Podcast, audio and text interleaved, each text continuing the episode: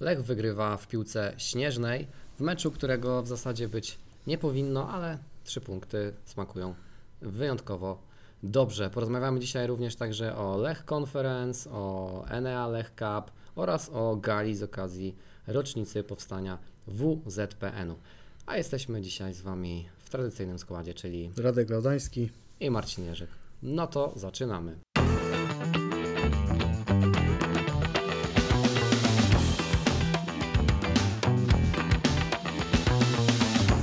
Dobry wieczór, e, witam Was serdecznie w kolejnym odcinku Poznańskiego Ekspresu.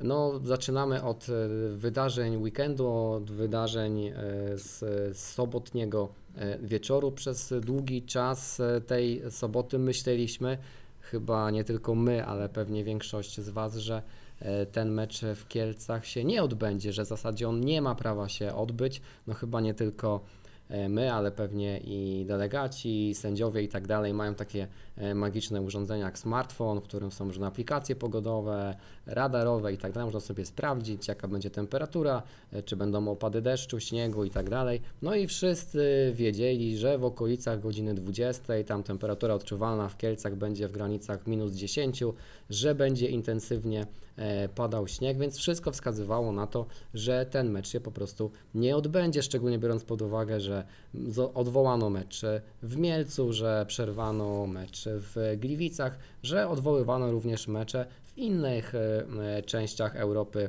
e, Środkowej, chociażby w Pradze czy w Monachium. No więc oczywiście, tak jak napisał Maciej Henszel, e, szacunek duży dla wszystkich pracowników Korony, że umieli doprowadzić boisko do jako takiego stanu, że ten mecz można było e, rozpocząć i tutaj absolutnie e, żadnego przytyczka z mojej strony w e, kierunku e, korony nie ma. Natomiast e, decyzja delegata PZPN-u, jak i również e, sędziego Frankowskiego jest, no delikatnie rzecz ujmując, mocno kontrowersyjna, bo trzeba by się zastanowić, po co tak naprawdę e, gramy e, w piłkę. No, przede wszystkim jest to oczywiście rozrywka, ale jest to też e, duży biznes, tak? Jest to praca dla e, wielu osób i jest to ich życie, więc e, granie w takich warunkach to jest e, narażanie piłkarzy na bardzo poważne urazy. Zresztą Adriel Balua jest tutaj tego e, najlepszym przykładem. Kibice przychodzą na e, stadion. e, Poza tym e, tego meczu nawet w telewizji nie dało się oglądać, bo tu można było młodszym kibicom pokazać, co to znaczy, że obraz śnieży. Tam w latach 80. ja jeszcze pamiętam, że jak właśnie w telewizorze coś nie stykało, to tak to mniej więcej wówczas wyglądało. No tak trochę sobie żartuję i, i, i szydzę. Natomiast no, to wcale nie było e, zabawne ani śmieszne. Ten mecz był nie do oglądania. Jeszcze raz tutaj mówię, e, mecz w ogóle nie powinien dojść do skutku. Rozumiem, że można było e, go zacząć, bo tam boisko rzeczywiście było doprowadzone do stanu jakiegoś tam użytkowania. Natomiast w momencie, kiedy ponownie rozpoczęła się śnieżyca nad stadionem w Kielcach, to trzeba było podjąć taką decyzję jak w Gliwicach, nakazać piłkarzom dla ich bezpieczeństwa, dla ich komfortu z boiska zejść i ten mecz po prostu dokończyć nawet na wiosnę przyszłego roku, bo e, kopanie e, w piłkę, kiedy śnieg jest e, po kostki, jest po prostu bez sensu, jest e, wypaczeniem e, sportowej e, rywalizacji. E, I tyle, tak? E, Szacunek duży także dla, dla piłkarzy Lecha, że mimo tak trudnych warunków e, wyszarpali te trzy punkty, bo e, tak jak zresztą jeszcze raz od- no, odnosząc się do słów Macieja e, Henschela, e, że e, czy cieszył go e, remis zwycięski z Juventusem w trudnych warunkach. Oczywiście, że tak. Tak samo nas e, cieszy to e, zwycięstwo w Kielcach. Natomiast prawdę powiedziawszy, e, to ciężko jak, jakiś teraz analityczny głos e, po tym spotkaniu, bo ciężko powiedzieć cokolwiek o taktyce, ciężko powiedzieć cokolwiek o pracy trenera, ciężko powiedzieć e, nieco więcej o, o dyspozycji większości e, piłkarzy, bo po prostu w takich warunkach trudno grać e, w piłkę i trudno w ogóle cokolwiek e, oceniać. Oczywiście plus dla Christophera Welde za ten indywidualny zryw, który dał nam trzy punkty. E, plus e, i duże uznanie dla Bartosza Mrozka, który co najmniej dwa razy Lecha uratował, a w takich warunkach atmosferycznych e, praca bramkarza jest podwójnie trudna. No i myślę, że takim trzecim piłkarzem wartym wyróżnienia jest Barry Douglas, który no, trochę zaskakująco, trochę niespodziewanie okazuje się być na tej pozycji piłkarzem pierwszego wyboru, a nie Elias Anderson. Radku, No ja jak właśnie- to widzisz? Właśnie co do tego, czy ten mecz miał się odbyć, czy nie, to ja byłem niemal pewny, że ten mecz się odbędzie tak w okolicach godziny 16, bo wtedy pamiętam byłem na, na Lech Cup i do, już wtedy gdzieś tam pierwsi pracownicy Lecha powoli udawali się, e, się na stadion, bo zazwyczaj wiadomo, pracownicy są z dużym wyprzedzeniem. Ja ten Lech Cup oglądałem w budce komentatorskiej z, z, komentatorskiej z pracownikami Lecha Poznań z biura prasowego i też mi właśnie Lila Szymczak pokazała zdjęcie, jak, jak nad Kielcami unosi się taka śnieżyca, boisko jest całe zasypane, trwała walka gdzieś tam z łopatami śnieżnymi, żeby doprowadzić je do porządku. Wtedy też chwilę potem, później napisałem tego tweeta, że gdzieś tam prawdopodobieństwo, że ten mecz nie zostanie zagrany rośnie, bo gdzieś tam od rana spekulowano na ten temat, że ten mecz może nie dojść do skutku. Potem gdzieś tam się zaskoczyłem, bo dostałem różne takie wiadomości, że jednak ten mecz może zostać zagrany i bodajże godzinę przed meczem dostałem takie zdjęcie, które też potem wrzuciłem na, na Twittera, bo mi taki dziennikarz Radia Gol Piotrek Szczepanik wysłał. Dziękuję bardzo za to. Jak całe boisko już wyglądało bardzo dobrze. Ta murawa już była niemal cała odśnie, odśnieżona, śniegu już tam prawie nie było. Też śnieg już nie padał, ale chwilę przed meczem ten śnieg zaczął padać. Na początku delikatnie, potem coraz mocniej.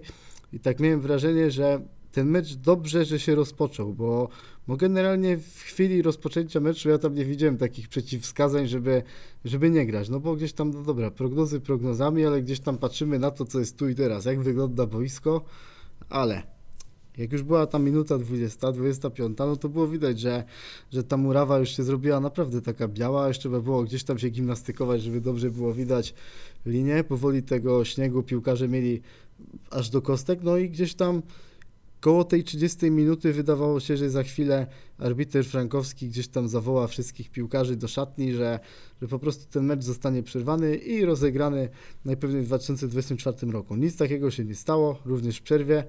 No i druga połowa to już no, była taka kuriozalna, no tak naprawdę wtedy znaleźć jakieś takie proste zagrania piłki, jakieś takie, nie wiem, celne takie y, podania do kolegi wypuszczające cokolwiek, nic takiego nie miało miejsca. Ta piłka po prostu była tak spowolniona, że w tym meczu tak naprawdę rządził tylko przypadek i było widać, że, że w tym przypadku gdzieś tam korona się lepiej odnajduje, no bo parę razy Bartek Mro- Mrozek gdzieś tam musiał interweniować. To też był jeden z jego najlepszych meczów w Lechu Poznań. Ten i z Legią Warszawa naprawdę rozegrał bardzo dobrze i tak jak mówiłem latem w podcaście, że Bartek Mrozek, żeby się dostosować z tego grania y, w niskiej obronie do gry w wysokiej, no to potrzebuje tych kilku miesięcy mikrocykli treningowych i on zimą będzie gotowy do tego, aby skoczyć do bramki Lecha. Widzimy, że wskoczył szybciej, ale tą formę zaczął łapać teraz i, i rzeczywiście gdzieś tam coś w tym jest.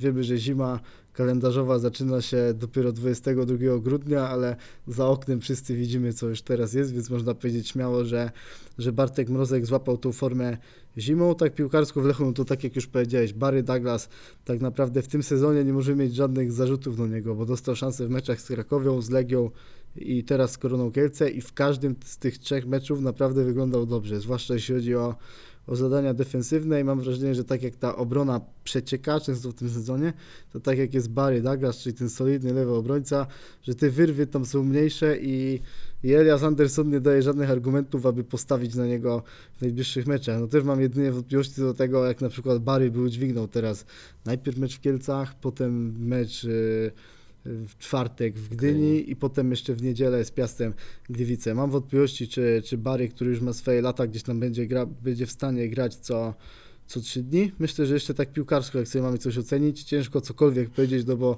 no mecz był na śniegu, jaki był, no ale widać, że że Mikael Iszak na początku wyglądał dobrze, że mimo, mimo takiej złej pogody piłka się go słuchała, że często schodził głębiej, gdzieś tam rozgrywał, brał udział w wielu akcjach drużyny, gdzieś tam imponował takim poświęceniem. No i też Ali Golizadek był piłkarzem dosyć aktywnym. Dostał szansę pierwszy raz w pierwszym składzie od Johna Van Broma i mam wrażenie, że dosyć ją wykorzystał. No teraz to też jest ważny aspekt w kontekście tego, że Baluła złapał kontuzję i będzie do dyspozycji trenera, do, nie, nie, do dyspozycji trenera, tylko dopiero wróci do treningów na początku lutego. No to jest naprawdę bardzo Tak, długa... on straci cały obóz przygotowawczy. Tak, tak cały naprawdę. obóz przygotowawczy straci i teraz tak naprawdę Lech może być tych wdzięczny tylko za to, że, że wraca Hotić, wraca Golizadech. I tak jak mówimy, narzekamy na tego, na tego Lecha w tym sezonie słusznie, no ale ta sytuacja w tabeli nie wygląda teraz tak źle. Śląsk Wrocław zremisował z Rakowem Częstochowa.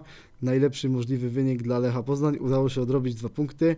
Jest teraz tylko pięć punktów straty, co patrząc na, te, na to, ile razy Lech Poznań zachodził w tym sezonie to i na to punktowanie Śląska, no to myślę, że to nie jest jakaś taka kolosalna różnica, no ale gdzieś tam ten mecz piłkarsko nie udzielił nam wielu odpowiedzi na, na temat przyszłości, no bo ciężko wyciągać jakieś takie dalekosiężne wni- wnioski po takim meczu na śniegu. Możemy Lecha pochwalić za tą mentalność, za to, że gdzieś tam chciał to przepchnąć i ostatecznie przepchnął wynik tego spotkania na, na swoją stronę, ale mam wrażenie, że będziemy nieco mądrzejsi po, po tych meczach w Gdyni czy, czy z Piastem Gliwice. Oczywiście o ile one dojdą do skutku, bo zobaczymy, co tam ta nasza polska aura przyniesie w tych Tak, tak, aczkolwiek e, tutaj tak optymistycznie, znaczy trochę absurdalne i paradoksalne jest to, że e, większość dzisiejszego odcinka na razie poświęciliśmy pogodzie i temu, czy padał śnieg, czy miał padać śnieg, czy było zimno, czy nie było zimno, ale w tym kontekście e, prognoza pogody e, dla Gdyni na najbliższe kilka dni jest dosyć optymistyczna, znaczy oczywiście będzie zimno,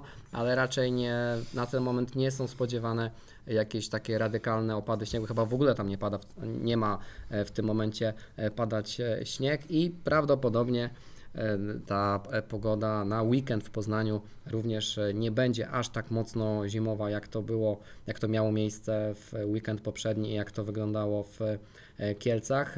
Jeszcze wracając do, do tego meczu z Koroną, a raczej do tej całej otoczki i do tego Dlaczego zastanawiam się, delegaci i, i sędzia tak mocno upierał się, żeby ten mecz dokończyć? Bo jakieś, e, nie wiem, kilkaset e, czy e, w pewnej odległości od, od Kielc są Gliwice. Tam można było podjąć inną decyzję, wydaje się, że rozsądniejszą, mądrzejszą i, i która no, ostatecznie no, spowodowała, że piłkarze nie skończyli tego meczu z kontuzją i tak jak właśnie Adriel Balua będzie musiał pauzować i stracić cały obóz przygotowawczy.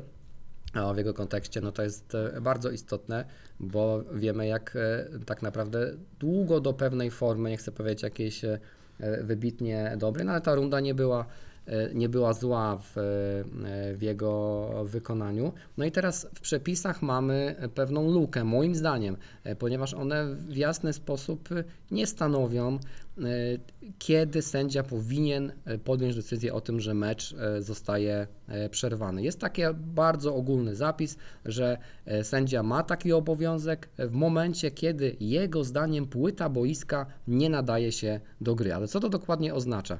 E, Natomiast e, moim zdaniem, jeżeli mamy taką sytuację, że śnieg leży dosłownie po kostki, nie widać e, linii końcowych, mimo tego, że są od, odśnieżane, Wyobraźmy sobie, że e, nie wiem, jest sytuacja kontrowersyjna, e, ma e, interweniować VAR w momencie, czy nie wiem, przewinienie było w polu karnym, czy nie, a tak naprawdę nic nie widać, bo całe boisko jest, jest zaśnieżone. Wyobraźmy sobie taką sytuację, która wcale nie jest jakaś wybitnie hipotetyczna, no i dopiero byśmy mieli skandal jeszcze większy niż, niż to, więc jakby rozumiem, że jeśli warunki pozwalają, no to ja się absolutnie zgadzam, że to, że mecz się rozpoczął, to tutaj w tym, w tym aspekcie kontrowersji nie ma. Natomiast no, później e, tak sędzia, jak i delegat ma również obowiązek czuwać nad e, zdrowiem e, piłkarzy. Również odpowiada za to, jak to całe widowisko wygląda. Trudno mówić o, e, o widowisku w tym przypadku. Tak naprawdę to, co mogliśmy powiedzieć o tym meczu, to już w zasadzie powiedzieliśmy, znaczy w sensie takim piłkarskim, bo wiele więcej tutaj dodać się nie da. I tak jak Radek wspomniałeś, no, dwa kolejne mecze nam dadzą odpowiedź, czy coś w Lechu tak naprawdę drgnęło, ale tak jak, tak jak wspomnieliśmy wcześniej, udało się ten, e, ten, te trzy punkty e, wyszarpać. Naprawdę nie było łatwe e, zadanie, bo większość atutów e, Lecha, tych indy, również indywidualnych, w takich warunkach e, zostało zniwelowanych, ale nie przez przeciwnika, tylko przez e, pogodę i, i warunki, które panowały na, e, na murawie. E, O meczu w Gdyni, który przed nami, powiemy sobie więcej za e, momencik, ale w weekend działo się e, też nieco więcej, e, niekoniecznie e, przy okazji pierwszej drużyny Lecha, ale Radek uczestniczyłeś najpierw w Lech Conference, później w Enea Lech Cup, e, a także w gali e, z okazji 110. rocznicy tak, powstania Wielkopolskiego Związku e, Piłki Nożnej, to może skorzystajmy z tej e, okazji, że byłeś e, na miejscu jako przedstawiciel Poznańskiego Ekspresu i powiedz nam co nieco o tych e, wydarzeniach. No jeszcze tak kończąc tą wypowiedź na temat tego meczu, to też mam wrażenie, że już w Ekstraklasie gdzieś tam przestaliśmy w ostatnich latach oglądać mecze rozgrywane w takiej pogodzie i to była decyzja skandaliczna, ale mam wrażenie, że sędzia Frankowski bronił się tym, że dobra, jak już przekroczyliśmy tą pierwszą połowę, to już zagrajmy to do końca, że paradoksalnie jakby taka sytuacja z tym śniegiem była w 15 minucie, no to ten mecz nie zostałby dograny. A gdzieś tam patrzono na te zegarki i stwierdzili, no dobra, po trupach do celu, ale gdzieś tam już to kończymy, no i gdzieś tam do, dokończono ten mecz, ale też mnie dziwiła trochę ta narracja yy, Lecha, bo myślałem, że John Van den Brom czy, czy Christopher Welde gdzieś tam trochę ostrzej yy, powiedzą, co Christopher myślą na ten temat, a z tego, Christopher tak? Welde był No. zadowolony, no wiadomo, Norweg jest przystosowany do, do gry w takich warunkach, co pokazał na boisku, no ale no gdzieś mam wrażenie, że gdyby Lech nie wygrał tego meczu, że ten przekaz Tak, byłby trochę inny to mam- medialny, tak, że zawsze, się. zawsze wynik determinuje te, Oczywiście. te wydarzenia. A co do Lech Conference, no to zacznę od tego wydarzenia, tak sobie pójdziemy chronologicznie. No to mam wrażenie, że Lech Conference to jest jedna z największych tego typu konferencji szkoleniowych w Europie. Byli tutaj przedstawiciele klubów takich jak AS Monaco, Chelsea, Londyn, Hajduk Benfica, Lizbona. Też udało mi się gdzieś tam dowiedzieć, że była próba sprowadzenia tutaj Realu Madryt. Nie doszło to do skutku, miała być prelekcja. Real też miał przyjechać na Lech Cup, ale ostatecznie coś tam się wysypało i, i tego Realu nie było. Jak mam wskazać taki ulubiony panel, który, z którego gdzieś tam mogłem wynieść najwięcej, to miałem wrażenie, że był to panel AS Monaco, bo, bo gdzieś tam był, było przedstawione to otoczenie, jakie jest ważne dla młodego zawodnika i to, jak wygląda akademia tego klubu. No i kilka takich ciekawych wniosków a propos Monaco jest takich na przykład, że mimo tego, iż Monaco gdzieś tam wychowało wielu tych reprezentantów Francji, tych piłkarzy, którzy gdzieś tam robili furorę we francuskiej ligę. Też Monaco bardzo dużo zarobiło na tych transferach wychodzących. Teraz nie mam przy sobie notatek, więc niestety nie wskażę tak tych dokładnych liczb, ale, ale wiemy, że to naprawdę było, było sporo piłkarzy i, i dużo pieniędzy, ale też zwrócił na mnie fakt, że prelegent z Monaco też zwracał uwagę na to, że nie może być piłkarz zbyt szybko wprowadzany do pierwszego zespołu, że tak naprawdę teraz w Monako jeden piłkarz z rocznika 2005, jeden z rocznika 2004, jeden z 2003 i trzech piłkarzy z rocznika 2002 gra w pierwszej drużynie AS Monaco. No i my też mamy takie myślenie, że jeśli jest klub, który ma dobrą akademię, chce gdzieś tam tych piłkarzy wypuszczać, że, że gdzieś tam wtedy sami tacy 17-18-latkowie muszą już od razu grać. No gdzieś tam Monaco pokazuje, że, że tak nie jest, to tam też jest pokazanie takich najważniejszych granic, że tak było na, na tej prelekcji, że na przykład piłkarz łapie taką samodzielność, jak, jak przechodzi bodajże przez ten, e, przez ten 13 rok życia. Wtedy on potem już gdzieś tam idzie do tego życia e, w internacie, wtedy on jest przejmowany przez taki klub typu, e, typu AS Monaco i parę też takich myślę ciekawych dogmatów tam padło takich, które też są trochę różne, na przykład a propos Akademii Lecha Poznań i tej filozofii, na przykład tam było powiedziane, że ważne jest, żebyśmy grali wysokim pressingiem, tworzyli sobie sytuacje bramkowe, ale ale posiadanie piłki to nie jest takie najważniejsze królestwo, że czasami tą piłkę się oddaje i się przeprowadza szybkie ataki. I też było zwrócenie uw- uwagi na to, żeby piłkarze nie byli przystosowani do, do gry w jednej formacji. A tutaj wiemy, że w Akademii Lecha Poznań jednak jest piłowane od małego te 4 czy 3, to wysokie posiadanie piłki i ten brak gry w różnych systemach gdzieś tam tłumaczony tym, że, e, że Lech Poznań chce tak grać przez, przez najbliższe lata, ale też taką mam konkluzję, że jednak ofensywna piłka nie zawsze oznacza ten system e, 4-3-3. Wystarczy popatrzeć na Bayer Leverkusen Szabiego Alonso, ustawiony e, w trójce obrońców. Wcześniej Atalanta Gasperiniego też grała w trójce, taką też widowiskową dla, dla oka piłkę, więc to jest takie różnica w podejściu, na przykład Monaco i, e, i Lecha Poznań. Panel Chelsea jak zwykle bardzo taki merytoryczny, bardzo taki bym powiedział, też nastawiony na, na taktykę, też na, na to wprowadzanie tych młodych piłkarzy i, i Chelsea jak zwykle pokazała coś takiego praktycznego tym trenerom, że zawsze wszyscy trenerzy, którzy tutaj są, mówią, że Chelsea zawsze przyjeżdża naj, najlepiej przygotowana i rzeczywiście tak było. Merytoryczne zajęcia, poprowadzone też w formie takiej praktycznej i było widać, że jak dzieci z Lecha Poznań, Chelsea czy innych akademii brały udział w tych zajęciach wtedy, że to wszystko miało taką formę zabawy, że była ta intensywność, ale, ale było czuć ten taki czynnik zabawowy, bo kiedy na przykład trener Hajduka Split prowadził takie zadania, tam gdzieś tam było widać bardziej tą krótką rękę, trochę, e, trochę inne podejście, no i ten panel Hajduka Split był taki najmocniej taktyczny, już wtedy z tego dużo nie wyniosłem, no bo e, no bo gdzieś tam już takie rzeczy typu ustawienie, takie bardzo szczegółowe, no to gdzieś tam już są sprawy bardziej dla, dla trenerów, ale też, też ten Hajduk pokazał coś takiego dobrego. Miałem wrażenie, co Lech trochę pokazał w tych meczach z FC Nantes, czyli dostosowanie też swojego stylu do, do przeciwnika na przykładzie Youth League, bo, bo Hajduk Split doszedł w Youth League do, do finału i gdzieś tam eliminował po drodze takie marki jak na przykład Borussia Dortmund czy, czy Manchester City i trener pokazywał wszystkie te takie aspekty, dzięki którym ten Hajduk przeszedł te mocne drużyny, no i tam było po prostu no takie gdzieś tam już wprowadzane rzeczy z piłki seniorskiej, no czyli po prostu oddanie inicjatywy rywalowi, zagranie dobrze w niskiej e, obronie, mimo tego, że Hajduk też jest zazwyczaj skierowany na posiadanie.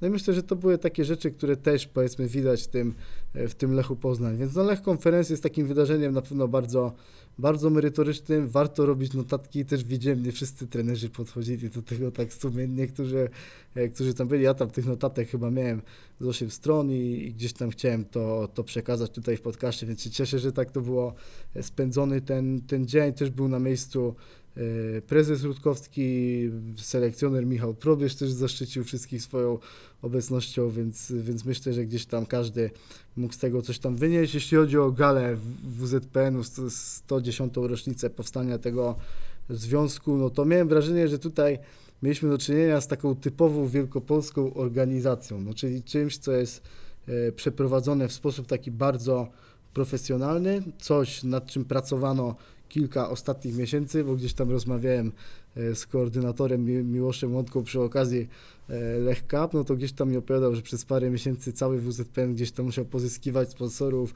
gdzieś tam zaprosić tych wszystkich gości i zadbać o tą oprawę muzyczną. Na całej sali było obecnych pięć- 500 gości.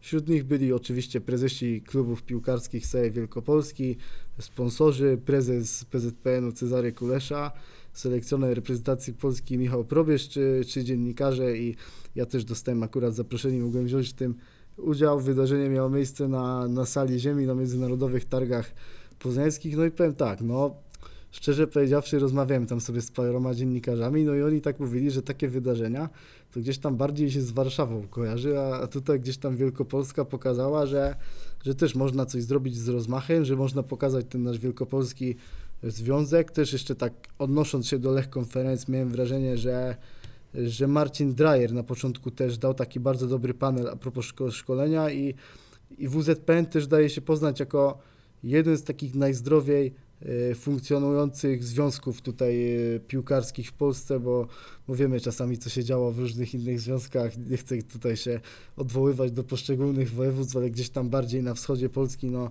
dochodzi często do takich rzeczy, do których nie powinno dochodzić, a tutaj gdzieś tam ten WZPN pod, pod przewodnictwem Pawła Wojtali daje się poznać jako taka bardziej e, profesjonalna organizacja zatrudniająca wielu młodych ludzi, a nie takich tych wszystkich starszych e, baronów. Też tutaj jest dużo takich eventów gdzieś tam, które są nastawione na, na szkolenie dzieci i to też wszystko było wypuklone. Też mi się bardzo na tej gali podobał film stworzony przez y, Wiktorię Łabęcką i, i Rafała Wandziocha, też moich serdecznych e, kolegów. Oni właśnie chcieli pokazać, że ten WZPN był taką organizacją, która gdzieś tam dbała o niepodległość Polski, o tą pasję piłkarską jeszcze w czasie zaborów, kiedy jeszcze Polska gdzieś tam była pod, y, tutaj właśnie Wielkopolska pod, pod zaborem pruskim. No myślę, że gdzieś tam uderzono w takie podniosłe tony i, y, i też pokazano tą piłkę jako przede wszystkim pasję i właśnie wszystkich tych ludzi, którzy byli zgromadzeni na tej sali, jako właśnie tych ludzi, dla których najważniejsza jest ta futbolowa pasja, i są tacy przyjaciele tej, e, tej wielkopolskiej piłki. Też wziął w nim udział Mirek Okoński, y, na przykład też tam było miejsce dla, dla osób niepełnosprawnych, więc myślę, że, że takie wydarzenia było, było bardzo budujące, no i też było widać właśnie tą taką synergię między Lechem Poznań a, a Wielkopolskim Związkiem Piłki Nożnej. Też był na, na miejscu prezes Piotr Rutkowski, też chwilę podszedł do nas do dziennikarskiego stolika, też się gdzieś tam podzieliliśmy pewnymi e, przemyśleniami. No myślę, że gdzieś tam to było takie sympatyczne wydarzenie, z którego każdy z nas mógł też coś wynieść dobrego i, i gdzieś tam ta wielkopolska piłka pokazała, że jest, że jest taką jednością i, i mam wrażenie, że, że ten związek w najbliższych latach jeszcze pokaże sporo dobrego. No, to jeszcze nam został do omówienia Enea Cup, e, tak, e, który miał miejsce w weekend. E, Turniej dla zespołów juniorskich z taką też no, imponującą obsadą, bo tutaj przecież mieliśmy na miejscu młodych piłkarzy Interu, mieliśmy na miejscu piłkarzy Chelsea chociażby. E, No i ogromny sukces e, tych e, młodych chłopaków przywdziewających niebiesko-białe koszulki. No bo, no bo zwycięstwo, tak? To oczywiście wiadomo, że nie to jest najistotniejsze na, na tym poziomie i, na, i w tym wieku, ale tak sobie rozmawialiśmy kiedyś z trenerem Rumakiem, że no nie ma co udawać, że czy masz 12, 8 czy 16 lat, że nie grasz o zwycięstwo. E, No jak wychodzisz przeciwko takim, takim dużym markom i potrafisz e, pokazać e, już w tak młodym wieku pewne walory, czy to techniczne, czy także taktyczne, chociaż pewnie to ma mniejsze znaczenie przy grze na, na hali i 5 na 5, no to jest coś, co też warto, warto podkreślić i, i, i czemu kilka chociaż zdań poświęcić. Tak, zdecydowanie. Jak kiedy gdzieś tam sobie rozmawiałem z Bartkiem Salomonem, to mi powiedział, że są tutaj emocje jak przy bułgarskiej i, i rzeczywiście można było poczuć taki klimat, bo w sali gdzieś tam unosiły się wielkie śpiewy, no wszyscy gdzieś tam wiwatowali na, na cześć tych młodych piłkarzy i jest to turniej, gdzie naprawdę można się wybić, bo grał tutaj kiedyś Rafael Leao, przyjechał ze Sportingu Lizbona, z Chelsea przyjechał e, Jamal Musiala, oczywiście to już było ładnych parę lat temu. Też tutaj Filip Marfiński grał, Filip Wilak i oni też byli wybrani do, do najlepszej piątki turnieju, tak jak teraz Kevin Tuleja, który był zdecydowanie najlepszym piłkarzem w Lechu Poznań i pokazał dużo takiej swobody z piłką, świetną technikę, wizję gry, ciąg na bramkę. Tak jakbym widział taką młodszą wersję Maxa Dziuby i na pewno to jest chłopak, którego warto gdzieś tam zapisać sobie w swoim notesie, bo, bo to jest naprawdę piłkarz, który na tym turnieju dał się poznać jako postać zjawiskowa. Nie był co prawda najlepszym piłkarzem, bo, bo miałem wrażenie, że takowym był Kevin Mitchell z Chelsea. To jest też taki turniej był do 12 roku życia, to był 12-latek, który poza piłką też trenuje judo.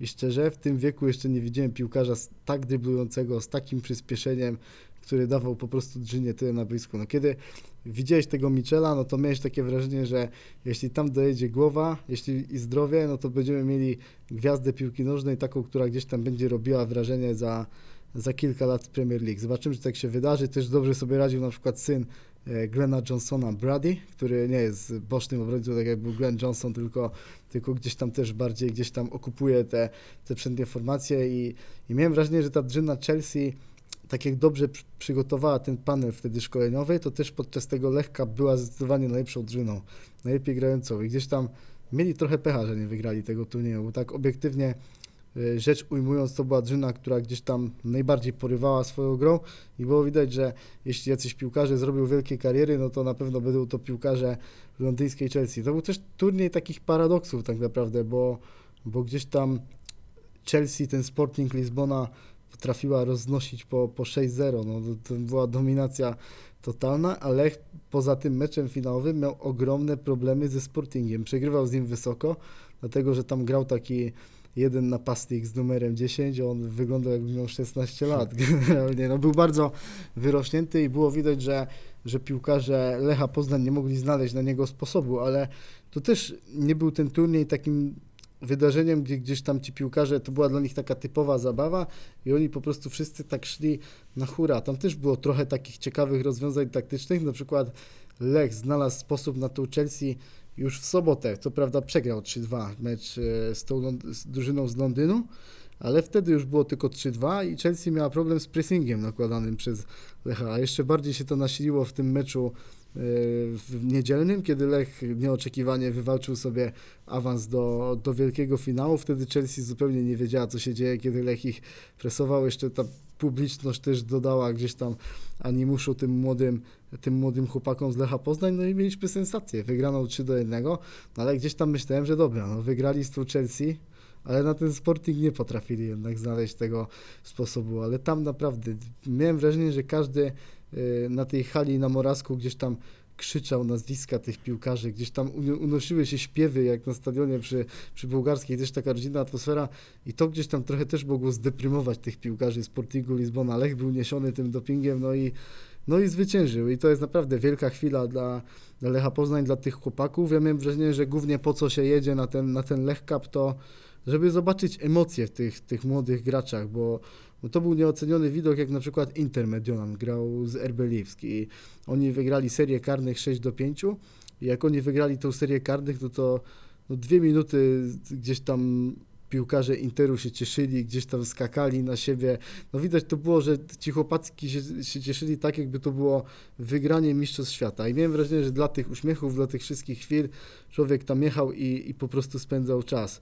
E, Co do jeszcze Lecha Poznań, to to jest druga wygrana w historii Lech Cup. Wcześniej e, Lech wygrał w 2017 roku, ale też warto zwracać uwagę na te największe perełki podczas tego turnieju, no bo e, też rozmawiałem sobie z Maćkiem Henszelem a propos e, Lech Cup i, i powiedział mi, że kiedy wygrywał e, Szachtar Doniec te, te rozgrywki w ostatnich latach, bodajże Szachtar wygrał dwa lata temu, z tego co, co wiadomo, ale mo- mogę się teraz mylić, jak się pomyliłem, to, to przepraszam, bo, bo sobie gdzieś tam teraz nie czytałem, tylko tam mm, w hali wisiały takie flagi, kto kiedy wygrywał, to o ile dobrze zapamiętałem, no to tam był jeden, jeden piłkarz Szachtara Doniec, który zdecydowanie wyróżniał się na tym turnieju, był najlepszy, no taki odpowiednik tego Kevina Michela teraz i, i rok po turnieju już go przejęła La Masia, więc no widać, że gdzieś tam z tego Lech Cup idzie też się wybić, aczkolwiek no, rzecznik Lecha Poznań też mi powiedział, że ten etap, czyli U12, to jest też jeszcze za wcześnie, żeby gdzieś tam ten turniej był jeszcze oblegany przez różnych skautów piłkarskich, bardziej. Tak jak powiedzieli ludzie z Monako, ten okres przekroczenia tych 13 lat to jest taki etap, gdzie, gdzie piłkarz gdzieś tam opuszcza dom rodzinny i, i staje się powoli takim bardziej zawodowym piłkarzem. I, I też miałem wrażenie, że na przykład różne drużyny nie były aż takie mocne, jak można było się tego spodziewać e, po nazwie, bo też rozmawiałem z Tomkiem Mędrym, który był tutaj u nas w podcaście i, i też mi powiedział, że tak naprawdę ten wiek U12 to jest jedyny, gdzie tak naprawdę Lech Poznań może nawiązać równorzędną rywalizację z tymi największymi markami na świecie, bo potem jak już mamy do czynienia na przykład z U16, czy już tymi e, drużynami, które grają w Youth League, no to tam już gdzieś idzie ten scouting, te kluby wybierają najlepszych z danego kraju i, i nie tylko, no i tam gdzieś Lech już by nie mógł rywalizować z takimi drużynami, a tutaj tę rywalizację można e, podjąć. Też co do tych wielkich klubów, to miałem wrażenie, że Inter Mediolan wyglądał źle, zwłaszcza w sobotę. Ci piłkarze byli tacy mocno wyrośnięci, ale miałem wrażenie, że brakowało im szybkości na boisku, nie, nie wiedzieli też za bardzo co zrobić z piłką. No i ogólnie, kiedy Lech Poznań grał z RB Lipsk, kiedy grał z tym Interem, no to gdzieś tam rywalom nie, nie zostawiał złudzeń i w wielu tych elementach takich piłkarskich, chodzi o pressing, o, o taki ciąg na bramkę, no to gdzieś tam naprawdę te kluby mogły gdzieś tam dużo uczyć się, się od tego Lecha Poznań, ale co do jeszcze samej takiej formuły turnieju, też jeszcze podam taką ciekawostkę, że kiedy Inter wygrał z tym Lipskiem, to poszedłem sobie po włosku pogadać z jednym z rodziców e, tych młodych piłkarzy Interu i on mi powiedział, że dlatego ci piłkarze tam są tacy wyrośnięci, bo jak wiemy jak to jest we Włoszech, najważniejsza jest taktyka. Ci młodzi piłkarze są przyzwyczajeni do gry systemem 9 na 9, taki jaki jest naturalny w tym wieku. A tam nieoczekiwanie na, na Lech Cup jest trochę inaczej, bo jest 5 na 5, czyli gdzieś tam cały ten koncept taktyczny jest rozwalony, nie można robić tych wrzutek do, do tego rosłego napastnika, no i, i cała ta gra się posypała, no ale ta formuła też pokazuje, że, że Lech Poznań jest drużyną elastyczną i, i jeśli gdzieś tam te młode dzieciaki są już od początku uczone tej gry z piłką przy nodze, no to potrafią się dostosować do, do gry w takich okolicznościach, więc mówię, no jeszcze, jeszcze raz powtórzę, że po, polecam każdemu, aby w przyszłym roku wybrał się na Lech Cup. Myślę, że rodzinna atmosfera każdego przekona, sporo atrakcji było tam dla, dla dzieci i miałem wrażenie, że to była taka I to był idealny moment dla tych wszystkich młodych kibiców, aby rozpocząć tą swoją przygodę z, z Lechem Poznań. Też rozmawiałem sobie z Bartkiem Salamonem, to był po prostu w niebo wzięty, że mógł obserwować tych wszystkich młodych chłopaków jako tutaj, jako tutaj wychowanek tego klubu. Też mogę jeszcze dodać, że, że Bartek powiedział, że czuje się dobrze, że skoro wrócił po, po kontuzji i nie mógł trenować przez tak długi czas, to teraz był w treningu. Teraz jest po tygodniu intensywnych treningów z Lechem Poznań i powiedział, że czuje się dobrze i gotowy do gry i tego się trzymamy. No to bardzo optymistyczna e, wiadomość na, e, na koniec tych, e, tej, tej relacji z na Lech Cup. A już myślałem, że piłkarze Interu są tak wyrośnięci, bo makaronu dużo jedzą, a tutaj trochę inne wytłumaczenie. A tak już poważnie, no bardzo, bardzo fajne wydarzenie, nie tylko dlatego, że młodzi piłkarze Lecha te rozgrywki wygrali, ale właśnie tak jak Radek wspomniałeś, e, sama organizacja, to, że e, takie marki przyjeżdżają do Poznania i że ten turniej ma, ma swoje znaczenie. Tutaj e, pewnie mniej istotne jest, że już, już skautowanie, wyłapywanie tych perełek to też ma oczywiście swoją, swoją wartość, bo, e, bo tak jak wiadomo, że na tych, e, przy tych starszych rocznikach, że już tego nie da się uniknąć, to pewnie tutaj jest e, nieco więcej takiej typowej radości właśnie z e, piłki nożnej. No i też właśnie po tych osobach z Chelsea miałem też takie wrażenie, że tam było dużo takiej życzliwości i takiego dziękczynienia wobec, wobec Lecha Poznań. Też Benjamin Knight, który prowadził ten świetny panel podczas Lech Konferencji, też udzielił kilku wywiadów podczas Lech Cup i powiedział, że, że zawsze Chelsea przyjeżdża tutaj chętnie do, do Poznania co roku na, na ten Lech Cup i Lech Konferencji, wiedzą, wiedząc, że to jest największe tego typu wydarzenie w Europie, co mam wrażenie też jest taką dużą nobilitacją dla Lecha Poznań, że, że taki klub gdzieś tam wypowiada się, się w takich słowach o, o naszym mieście i możemy być naprawdę wdzięczni organizatorom, że, że takie coś od lat ma miejsce i jest tutaj w tym mieście kultywowane. No właśnie, więc jest to już e, e, no taka swego rodzaju marka e, sama w sobie i turniej, który ma już jakąś tradycję, no i tak jak wspomniałeś, jest, jest kojarzony i kojarzony od tej najlepszej strony przez takie właśnie marki jak, jak Chelsea Sporting, Lipsk czy, czy Inter Mediolan. Wróćmy jeszcze sobie do, do pierwszej drużyny Lecha, no bo przed nami w tym tygodniu dwa e, spotkania. E, W czwartek mamy mecz e, pucharowy w Gdyni, jedna ósma finału Pucharu Polski, mecz z dobrze nam znaną z Pucharu Polski. Nie tylko oczywiście, no ale wiadomo, że jak się mm, słyszy Arka Gdynia, to wiadomo co pierwsze przychodzi na myśl. No i w niedzielę mamy mecz z Piastem Gliwice przy Bułgarskiej.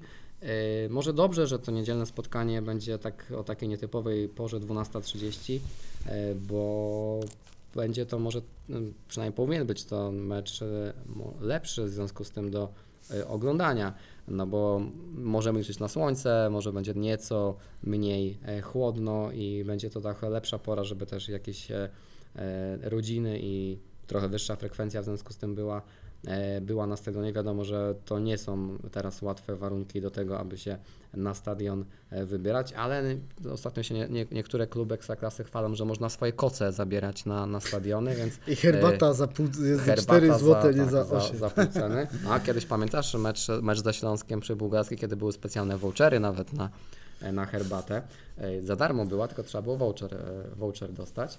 E, No więc może też się doczekamy tego komunikatu, że na bułgarską również można się wybrać e, z kocem. Lech jest faworytem oczywiście obu tych e, spotkań, chociaż jeśli chodzi o ten mecz niedzielny, to pewnie bardziej faworytem meczu z Piastem jest remis, ale jeśli chodzi o ten mecz z Arką, to sobie mówiliśmy chwilę tutaj przed wejściem, że nie jesteśmy oczywiście pewni, że Lech to spotkanie wygra. No, trudno być pewnym tego tak w 100% przed tym, jak się mecz e, rozpocznie. No ale tak, Arka jest e, w dobrej formie, e, może nawet bardzo dobrej formie.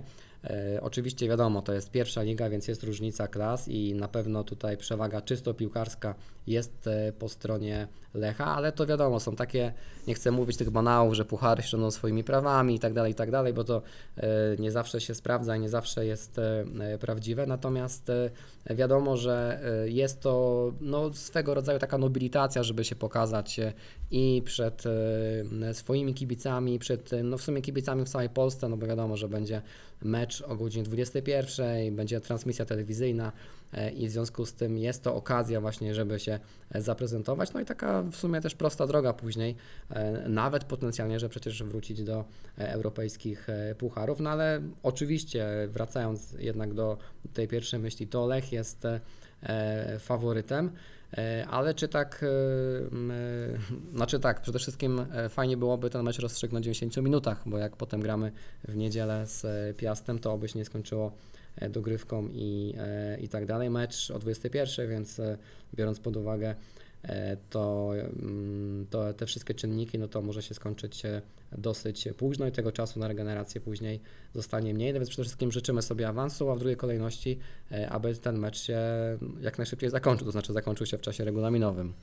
Myślę, że tak, że lepiej jakby się zakończył w czasie regulaminowym, nie tylko ze względu na tą regenerację, ale jeszcze myślę, że spotkamy się na no jakiegoś właśnie. live'a przy No okazji właśnie, to tak. tego meczu z Arką Gdynia i, i tak sobie ustaliliśmy, że, że jak nie będzie dogrywki, to gdzieś tam zobaczymy się, się na tym live'ie na pewno, a jak się okaże, że będzie to dogrywka, to najwyżej zobaczymy się krócej Tak. wtedy I, i miejmy nadzieję, że gdzieś tam pójdzie gdzieś to żwawo, bo jeśli nie będzie tej dogrywki, to szansa będzie taka, że jeśli, jeśli przyjdziecie licznie na ten live, no to gdzieś tam może nawet jakieś 40 minut poświęcimy, a, a jak będzie dogrywka czy, czy karty, to bardziej to będzie pewnie jakiś kwadrans, kwadrans, może jakieś 20 minut, żeby tylko szybko to sobie podsumować. Tak jest, to śledźcie nasze e, media społecznościowe, głównie konta na Twitterze, szczególnie Radka, ze względu na zasięgi u Radka. E, W każdym razie e, wstępnie planujemy sobie 22.50, że tuż po ostatnim gwizdku sędziego zaczniemy ten live. No tak jak Radek mówi, oczywiście może być dogrywka, mogą być rzuty karne, no to wówczas początek tego naszego live'a się e, przesunie. No i zobaczymy właśnie, czy e, tak późną porą, biorąc pod uwagę, że piątek to jest normalny dzień pracujący, e, będziecie z nami, ale liczymy, że tak, że będziemy mogli właśnie na gorąco rozgrzać się tą grudniową, mroźną porą i wspólnie sobie porozmawiać o tym, jak e, ten mecz e, przebiegał. No i miejmy nadzieję, że wspólnie się także pocieszyć z tego, że Lech będzie e, w ćwierćfinale e, Pucharu Polski i może jak się uda to poświęcić też e, trochę czasu e, meczowi e, z Piastem, który będzie przed nami w niedzielę. No to jeszcze, jeśli, jeśli jeszcze, przepraszam, chodzi o jakieś takie ogłoszenia i e, zapowiedzi, to też Radek wstępnie już o tym pisał na e, Twitterze, ale już teraz chcielibyśmy Wam dać znać, że e, tak sobie pomyśleliśmy o tym po tym, jak pojawiły się podsumowania na e, Spotify'u najchętniej słuchanych podcastów e, w roku 2023. Jak się okazało, Wielu z Was dzieliło się tym, że e, Poznański Ekspres jest e, u nich numerem jeden na liście.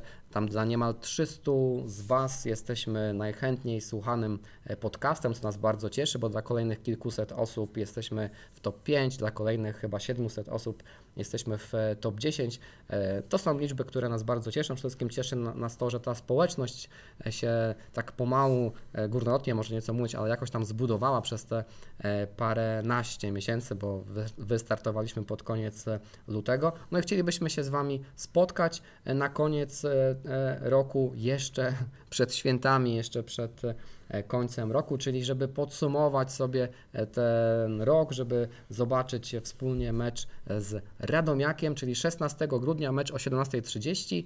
E, Damy Wam również też znać, e, odpalimy jakiś e, formularz zapisowy, abyśmy wiedzieli, ilu z Was będzie chciało się pojawić. Zapraszamy Was na stadion do Master Lech Pub, abyśmy w tych okolicznościach przyrody mogli sobie wspólnie pooglądać mecz z Radomiakiem, wspólnie się poznać, przybić piątkę, e, pogadać, e, nie wiem.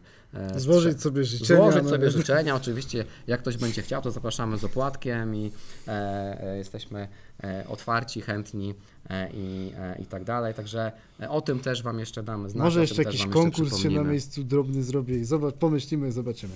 No, także y, to chyba byłoby wszystko. Dużo dzisiaj y, mówiliśmy, szczególnie, szczególnie Radek, ale no sporo się w ten Ten weekend jeden raz działo. musimy mieć te posiadanie. Tak, posiadanie piłki Takie, dzisiaj. takie, jak, takie, jakie by chciał mieć Lech Poznań w swoim zamyśle. Tak, tak, dzisiaj, dzisiaj Radek był jak Barcelona za, za czasów Ronalda Kumana, e, czy może nawet Pepa Guardioli, także, e, także duży, e, duży szacunek. To co, dziękujemy Wam e, za e, dziś. E, słyszymy się w Poznańskim Ekspresie w podcaście w przyszłym tygodniu, ale słyszymy się i widzimy już w czwartek e, po meczu e, pucharowym w Gdyni. Dzięki za dzisiaj, do, dobrego tygodnia i do usłyszenia. Cześć. Cześć.